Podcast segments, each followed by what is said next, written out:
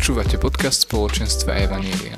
Pomáhame ľuďom lepšie poznať Božie slovo svojou mysľou, naplno milovať Boha svojim životom a angažovať sa vo svete s milosťou a pravdou.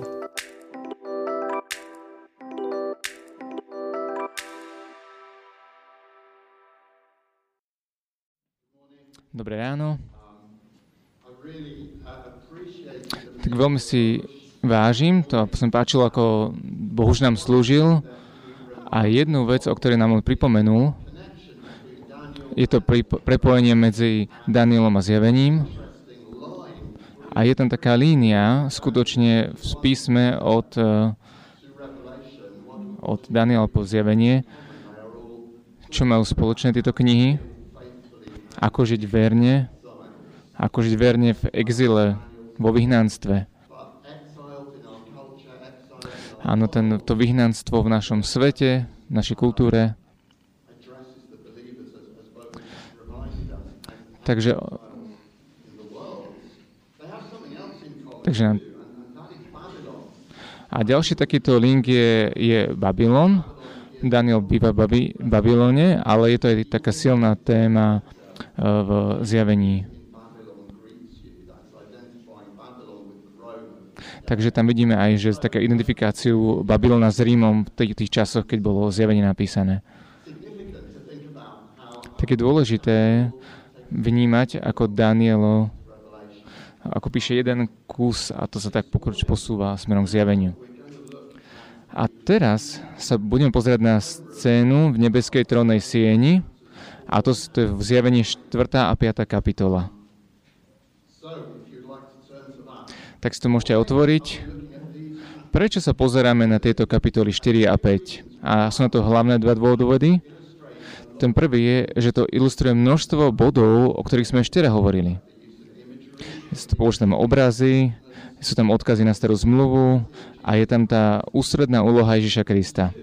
A druhý dôvod, ktorý je možno ešte dôležitejší, lebo tieto kapitoly e, majú jedno z tých hlavných kľúčových posolstiev zjavenia a to je, že Boh je stále na svojom tróne.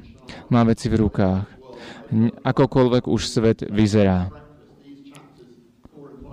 Tak tieto kapitoly 4 a 5 sú také základné e, pre túto knihu. Takže to dobré miesto, kde, kde začať sa pozerať na detaily tejto knihy.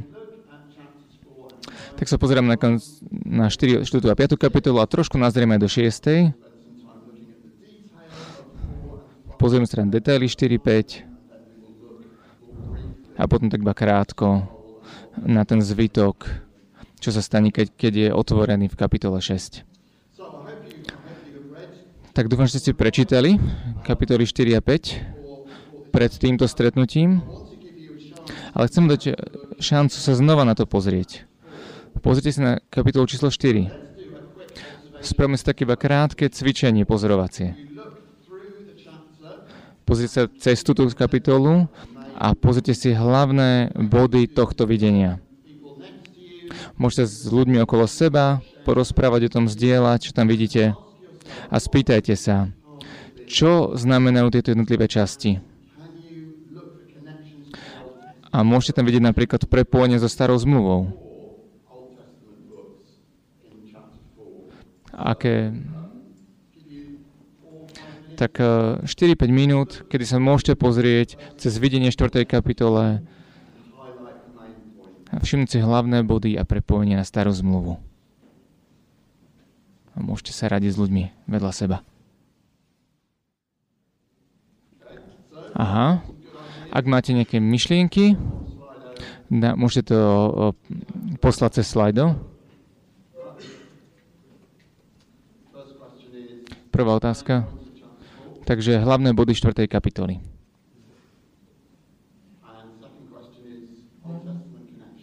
A druhá otázka, prepojenie na starú zmluvu v tejto kapitole. Ďakujem, toto je super.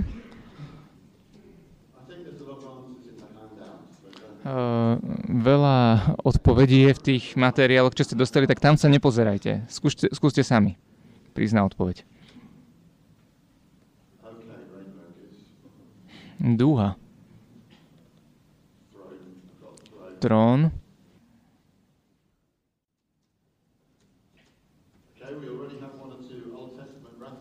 Tak už tu máme niekoľko odkazov na starú zmluvu. Takže to už je teraz ten ďalší, ďalšia otázka, na ktorú môžete prispieť.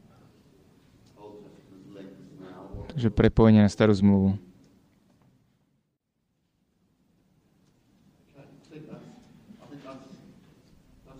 To je super, ďakujem. Tak už si teraz môžeme dať obed, už sme hotoví.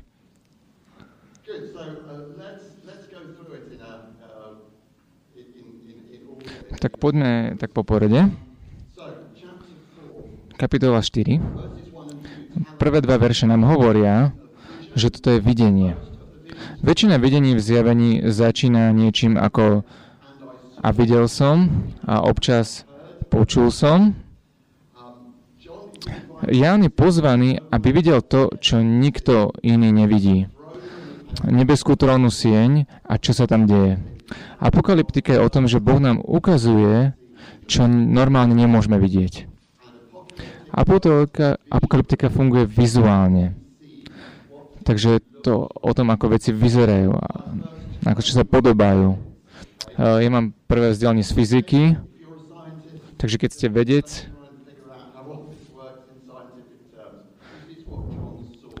Hej, ale toto není fyzika, toto je skôr o tom, ako veci vyzerajú. A ten ústredný bod tu je trón. To je úplne jasné. A všimnite si, že John, uh, Jan nehovorí, že kto na ňom sedí. Ne, ne, nedáva to meno. A to je taká židovská úcta k Božiemu menu. Oni nie sú ochotní akoby priamo povedať jeho meno. Ale napíšu iba, že sedí na tróne. A náš teda prvý dojem je taká krása, a dúha a svetlé, svetlé farby. A tá dúha je samozrejme také prepojenie na starú zmluvu.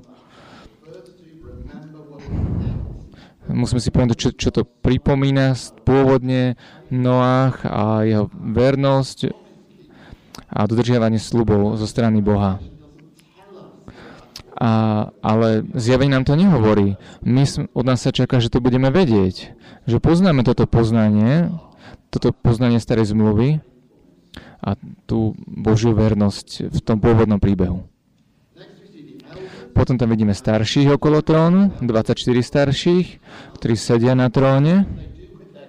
Ale čo robia s tými korunami zaujímavé? Oni ich vlastne dávajú dole, oni ich odhadzujú. Verš 10. A kto je týchto 24? No to je dvakrát po 12, čo silne ukazuje, že títo starší predstavujú starozmluvný a novozmluvný Boží ľud. Keď sa dostaneme do kapitoly 21, tak tam budeme nebeské mesto s 12 bránami, s menami 12 kmeňov a 12 základných kameňov s menami apoštolov. Takže to zase 12 a 12 a hovorí o jednote Božieho ľudu v nebi a v Kristovi. A to je takmer iste to, čo tu máme. Potom v verši 5 sa zapína e, zvuk, som blesky, dunenie pri zemetrasení a hromy. To sú veci, ktoré sa diali pri hore Sinaj. Takže toto je Exodus. A sú tam tie zvuky, ktoré jednoducho sprevádzali Božiu prítomnosť. A, a to ich varovalo, aby sa držali odstup od toho majestátu Božieho. A keď čítate ďalej zjavenie, nájdete takýto vzorec niekoľkokrát sa opakuje a je stále prepracovanejší.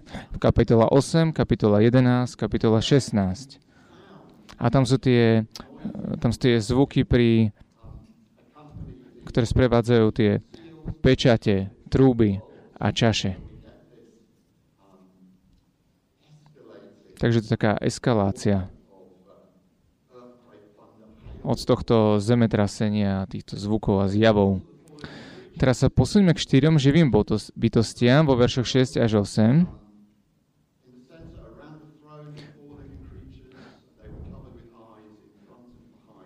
Takže oni boli teda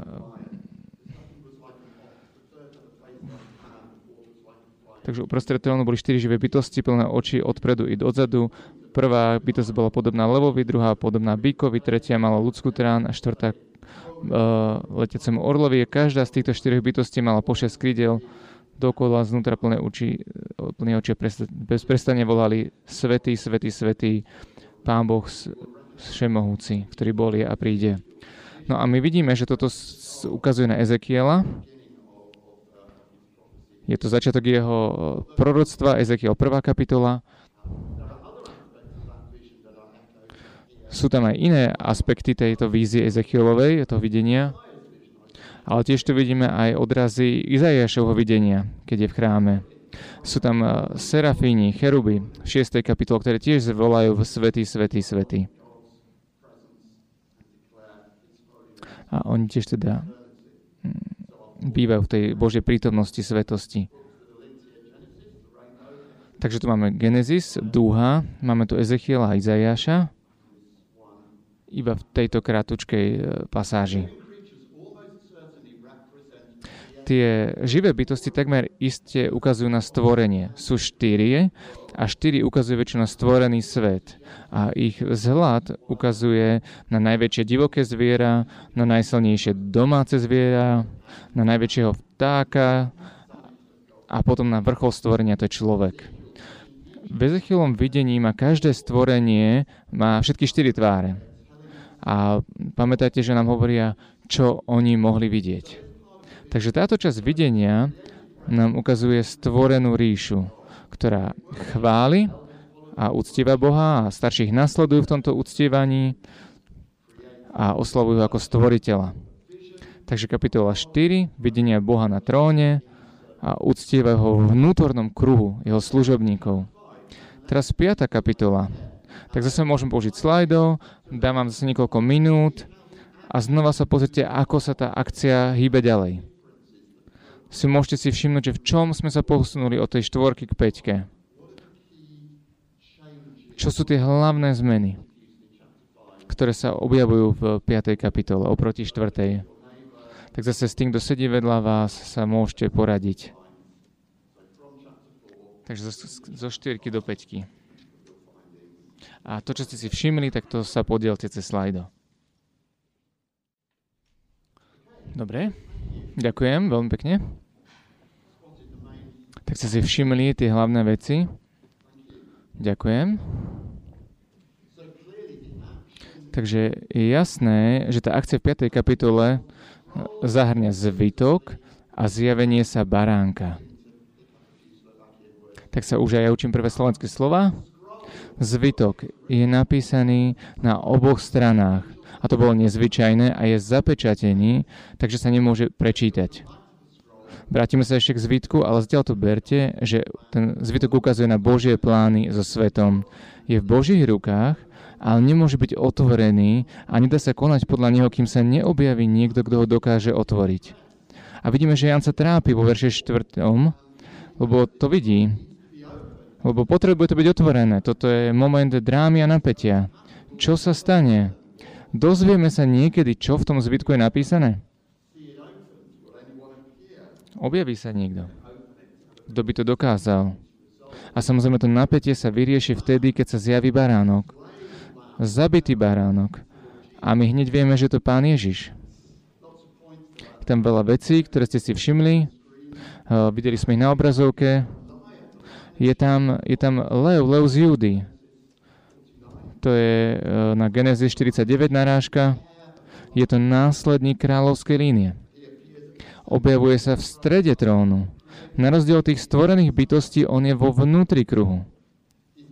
Je spojený s duchom, je opísaný ako sedem duchov v kapitole 4, čo znie trochu zvláštne, ale pamätajme si, že 7 je číslo úplnosti. A všimnime si tie prepojenie na starú zmluvu, takže ten zabitý baránok nás vedie k pasche, k Veľkej noci, k baránkom, ktorých krv bola natretá na veraje dverí. A to nás vedie potom ku krížu, na ktorom bol zabitý Pán Ježiš v čase paschy. A tam v nebi sa ešte stále objavujú znaky jeho smrti. Jedna z najväčších eh, anglických eh, chválospevov začína vetou Korunujú ho mnohými korunami. Baránka na jeho tróne. A obsahujú tieto slova. Tie rány sú ešte stále viditeľné hore. Sú v kráse oslávené. Je to také úžasné nad tým rozmýšľať, že ešte aj vo väčšnosti, v nebi, že Pán Ježiš má tie znamenia svojho, svojho utrpenia na sebe. A je to teda baránok, ktorý má autoritu a právo otvoriť zvytok. Iba baránok. Ten vykupiteľ, ktorý za nás zaplatil. A všimli ste si, že keď sa zjaví baránok a vezme zvytok, po prvý raz e, nebo prepukne do spevu. A piesen tých starších vo veršoch 9 až 10 a piesen miliónov anielov, ktorí sa pridajú, sa, sa zameriava na zachraňujúcu smrť baránka. Na konci 5. kapitole celé stvorenie na každej úrovni spieva jemu chválu. A to iba taký náčrt týchto dvoch kapitol. A pravdepodobne ste všimli, že som preskočil niekoľko bodov. Je to oveľa viac, čo by sa dalo povedať, iba v tom opise. Tie videnia sú také bohaté na detaily a význam. Ale poďme sa pozrieť na posolstvo tejto dvojice kapitol. Takže aplikácia. Prvý bod, ktorý zaznie nahlas a jasne je, že Boh je stále na svojom tróne. Teraz. Je jasné, že zjavenie ako zvyšok písma je inšpirované Duchom Svetým. Ale písmo je ľudské a božské a z ľudského hľadiska apokalyptika je žáner, ktorý pramení z pocitu, ako keby Boh nekonal. Zdá sa, že Boží ľudia opustení. Nekoná v dejinách tak, ako by sme od neho čakali. Takže je to taká, taká istá otázka, ako Daniel si kladie. čo Boží ľud sa pýta, čo robí Boh? A apokalyptika odpovedá na tú stiažnosť, že ide do zákulisia a ukazuje, že Boh je stále aktívny v mene svojho ľudu. Problém iba to, že my to nemôžeme pozorovať. A to platí hlavne v druhej polovici Daniela, kde tá, tam je to sklamanie z toho vyhnanstva. A videnia v kapitolách 7 až 12 Daniel nám ukazujú strašné veci na zemi ale dáva uistenie, že Boh má všetko pod kontrolou a prevedie svoj ľud, nech sa čokoľvek nepriatelia snažia. A tu je Boží ľud na konci prvého storočia a apoštoli sú takmer všetci mŕtvi. Evangelium sa rozšírilo, sú cirkvy naokolo, ale Rím je stále pri, mori, pri moci. Prenasledovanie sa stúpa. Čo robí Boh? Zabudol? Je, je zmetený? Pustil veci z rúk Boh. A toto vedenie nám ukazuje, nie, Boh neodišiel, je stále na tróne, stále má plán. Rím má svoju cisárskú moc, v strede je cisár na svojom tróne, vo svojom kruhu, má tam generálov a najvyšších predstaviteľov okolo seba. Je tam bohatstvo a krása impéria, ktoré sú vystavené. A aj cisár Domicián si sám hovorí, Pán a Boh. Všetká právomoc daná mne, mohol povedať. Ale videnie hovorí nie. Tu je skutočná moc. Nie v Ríme, ale na nebi. Rím môže mať e, svoje orlie štandardy, ktoré nesli do, do, voj, do vojny, ale Boh stvoril orla. A všetky tie ostatné videnia, e, prvky toho videnia, tej 4. kapitole, prispievajú k tomuto posolstvu. Toto potrebovali počuť veriaci v prvom storočí, že oni sú bezmocní, ale Boh stojí za nimi. Tie pozemské ríše sú dočasné, či Rím, či Babylon. Iba Božia moc je trvalá. Rím nevládne, Boh áno. A toto je samozrejme správa pre nás dnes. Ak by ste kázali na túto pasáž ako ja, už by ste naznačovali nejaké aplikácie. Sú svetoví vládcovia dnes, ktorí konajú s takouto bezbožnou aroganciou, ako vtedy Rím. Jeden z nich pracuje nedaleko odtiaľto, na východ od nás, ale Vladimír Putin, obklopený svojimi ministrami a generálmi, nesedí na tróne. Na ňom sedí Boh. A to je posolstvo špeciálne pre našich ukrajinských priateľov. Ale pre všetkých je to povzbudenie k viere, namiesto strachu. Ale keď kážeme proti Putinovi, a to je správne to urobiť, nezabudeme, že každá moc na Zemi je pod Božou autoritou. A je veľmi málo z tých, ktorí to uznáva. Nie je to iba Kremel, ktorý si nárokuje tú najvyššiu moc. Tieto kapitoly hovoria aj vládcom v Pekingu, vo Washingtone, v Bruseli, aj v Bratislave, v Londýne. Ale Boh je stále na svojom tróne. Druhý, druhá aplikácia, ktorú tu vidíme, že Kristus je v centre. On je v centre toho trónu. Lebo obetná smrť je ústretným bodom Božích zámerov. Iba Kristus môže vziať zvytok a otvoriť ho. Tak kapitol 6 hovorí to kvôli jeho smrti.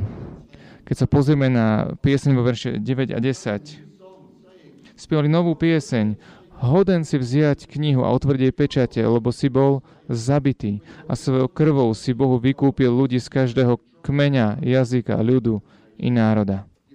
Urobil si ich kráľovstvom a kniazmi nášmu Bohu. A oni budú kráľovať na zemi. Ježišovo dielo na kríži vytvára nový Boží ľud, vykúpený z každého národa. Je to kráľovstvo a kňažstvo pre neho. A to je starozmluvný jazyk. Je to Exodus, Exodus 19. kapitola.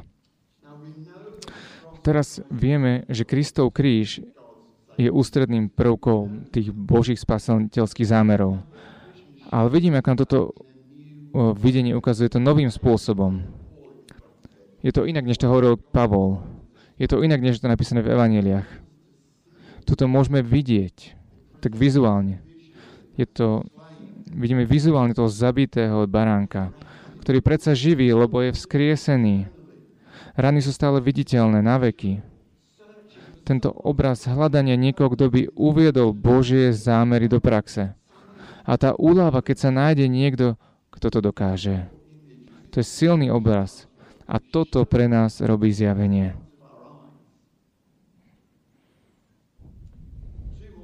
Ešte dva body by som chcel povedať. Jedna z nich je teda od Richarda Baukema z teológie e, knihy Zjavenia. A na túto knihu sa odvolávam aj vo svojich materiáloch. Tak zamyslite sa nad tými starozmluvnými spojeniami. Máme obraz zabitého baránka a to je Pascha, Veľká noc to je jazyk exodu, je to oslava spásy. A čo je tu zobrazené je nový exodus. Je to eschatologický exodus. Kristus nás vedie zo zajatia hriechu cez utrpenie na púšti do novej zaslúbenej zeme. A to, sú, to je nové nebo a nová zem. Sme na ceste. Putujeme spolu s ním, s našim zabitým baránkom. Takže zjavenie pracuje s veľkými starozmluvnými témami, ale aj s takými malými, detailnými prepojeniami. A potom to, je to niečo o číslach. To je dobrý príklad toho, ako zjavenie používa uh, čísla, aby posilnilo svoje posolstvo. Podali sme, že 7 je číslo úplnosti a 4 je číslo stvoreného sveta. No meno Ježiš sa v zjavení spomína presne 14 krát. To je 2 krát 7. Takže 14 krát meno Ježiš. Men Kristus sa spomína 7 krát. A baránok sa spomína 28 krát. To je 7 krát 4. Takže to je 7 krát 4.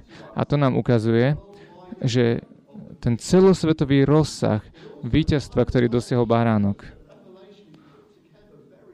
a to nám ukazuje, ako, ako krásne, úplne jemne dokopy je dané kniha zjavenia. Do detailov poskladaná.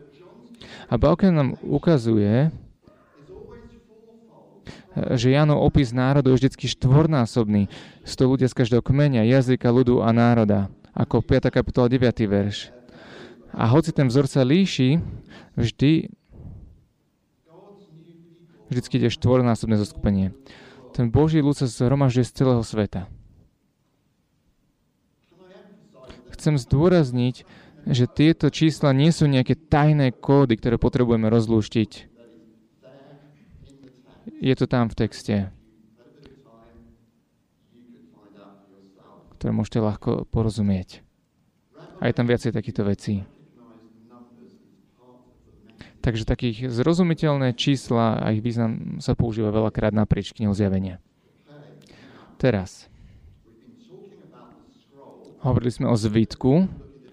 A tak teraz načerieme do kapitoly 6, kde je otvorená, otvorený zvitok.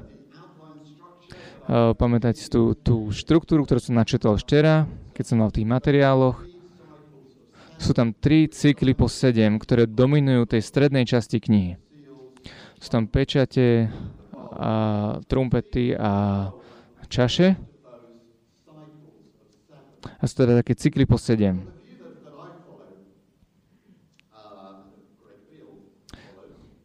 A to, čo je akoby to vysvetlenie, ktoré ja sledujem aj Greg Beal, že tieto udalosti sa nedejú jedna po druhej v nejakom chronologickom poradí. Oni sa dejú naprieč cirkevnými dejinami až do od prvého príchodu po druhý príchod Krista, teda to je ten vek, ktorý nazývam vekom cirkvy. Takže Ježiš otvára zvitok, je tam jedna sekcia po druhej a nevieme, ako to presne fungovalo fyzicky, ale na to sa to videnie ani, ako na tú mechaniku sa to videnie ani nesústredí. A tak ani my sa na to nemáme sústrediť. Vždy, keď sa otvorí ale jedna z pečatí, niečo sa stane. Tak ešte niečo ku štruktúre. Všetky tieto tri cykly 7, tie e, pečate, trúby a myčaše, oni začínajú vždy so skupinou štyroch a pozerajú sa na, na udalosti na Zemi. Potom zaradí inú rýchlosť a čísla 5 a 6 sa pozerajú na duchovnú realitu. A číslo 6 nás prichádza k súdu alebo k takej záverečnej bitke a potom je tam súk alebo medzihra pred číslom 7. Takže pečať Takže takto sa vlastne ideme až, do, až na koniec súčasného veku a potom sa opakujeme, začíname od znova. Je to tak cyklicky. Takže keď začneme so skupinou 4 vo verši 1 až 8, tak je to vždycky, že každá dostáva po dva verše. Takže máme 4 pečate, a sú tam štyria jazdci apokalipsy.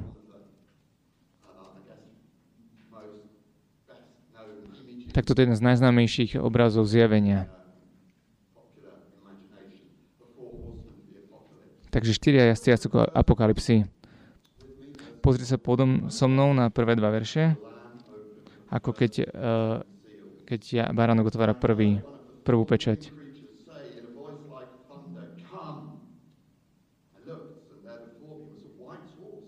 a bol tam biely plavý kôň a jazdec s lukom bol daný veniec, aby vyšiel ako víťaz.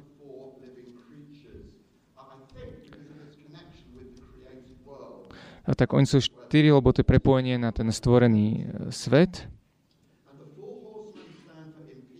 A oni teda predstavujú také imperiálne dobývanie, vojnu, hlad a smrť máme ich vnímať ako skupinu. A tie ich opisy sú paralelné. Nie všetci s tým súhlasia. Niektorí si myslia, že prvý jazdec je Kristus, iní si myslia, že to dokonca Antikrist. Ja nesúhlasím ani jedným z týchto pohľadov, lebo ten prvý jazdec je súčasťou skupiny, ale Kristus není súčasťou skupiny, on je jedinečný. Tento prvý e, jazdec ukazuje takú imperiálnu agresiu. Je to víťaz, ktorý víťazí. Aby sme spravili také dnešné, tak by sme mohli vidieť, ako by Ján ukazoval nášho priateľa Putina, ako jazdí na tanku T-90. A ostatní traja e, jazdci nasledujú a vykonávajú svoje zlé skutky. A potom sa tá pozornosť presunie zo zema do neba, verše 9 až 11, 5. pečať, a nám ukazuje umúčených svetých v nebi. A oni volajú po spravodlivosti, po zastaní.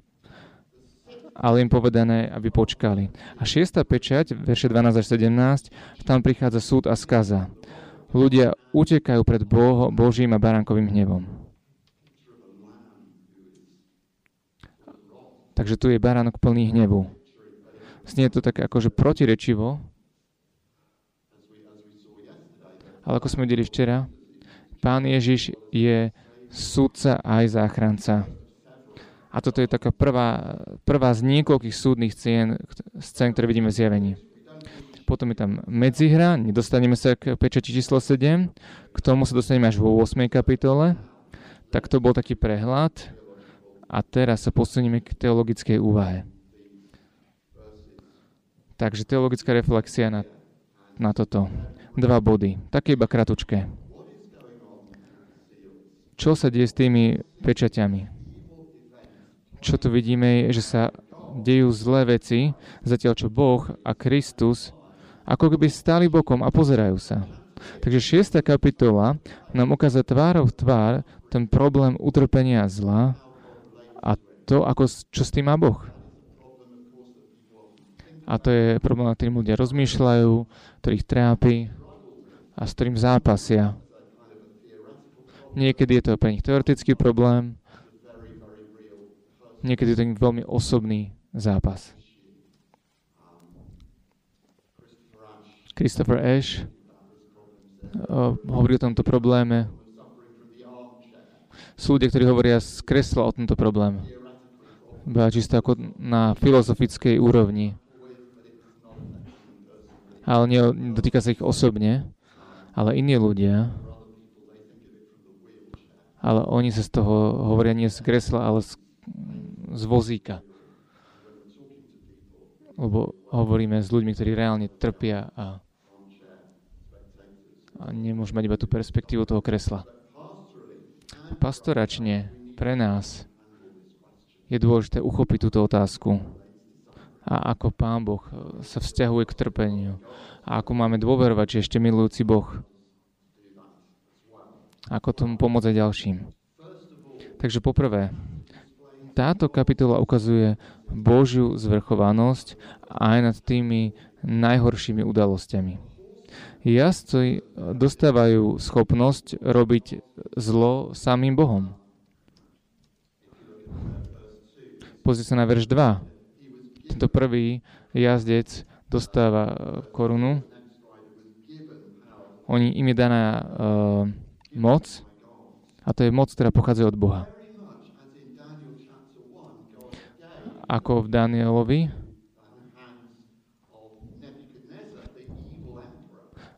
Tam je ten Nabukadnácer, ten zlý král. A ba, pán Boh mu dáva tú moc. Jednoducho pán Boh vydáva judský ľud do jeho rúk, do rúk toho zlého kráľa. To nie je milý chlap. On robil hrozné veci. Ako Boh už sa s nami zdieľal. Takže tí jazdci, dostávajú moc. A ako inde v, písme, aj táto kapitola nám ukazuje Božiu zvrchovanosť nad zlými udalosťami a že sú súčasťou jeho plánu. Ale neobvinuje Boha z toho zla. A toto oddelenie je veľmi dôležité teologicky, že sme si istí, keď o tom hovoríme, aby sme neobviňovali Boha z zla, ktoré sa deje, ale je to dôležité aj pastoračne. My, my máme znova sa uistiť v tom, že Boh je dobrý. Boh je dobrý. A jeho dobré zámery sa splnia. Aj cez tieto zlé veci. Takže to je tá Božia vrchovanosť.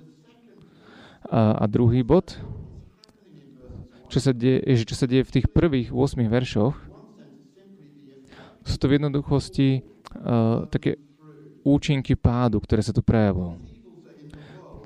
Tieto zlá sú vo svete kvôli ľudskému hriechu.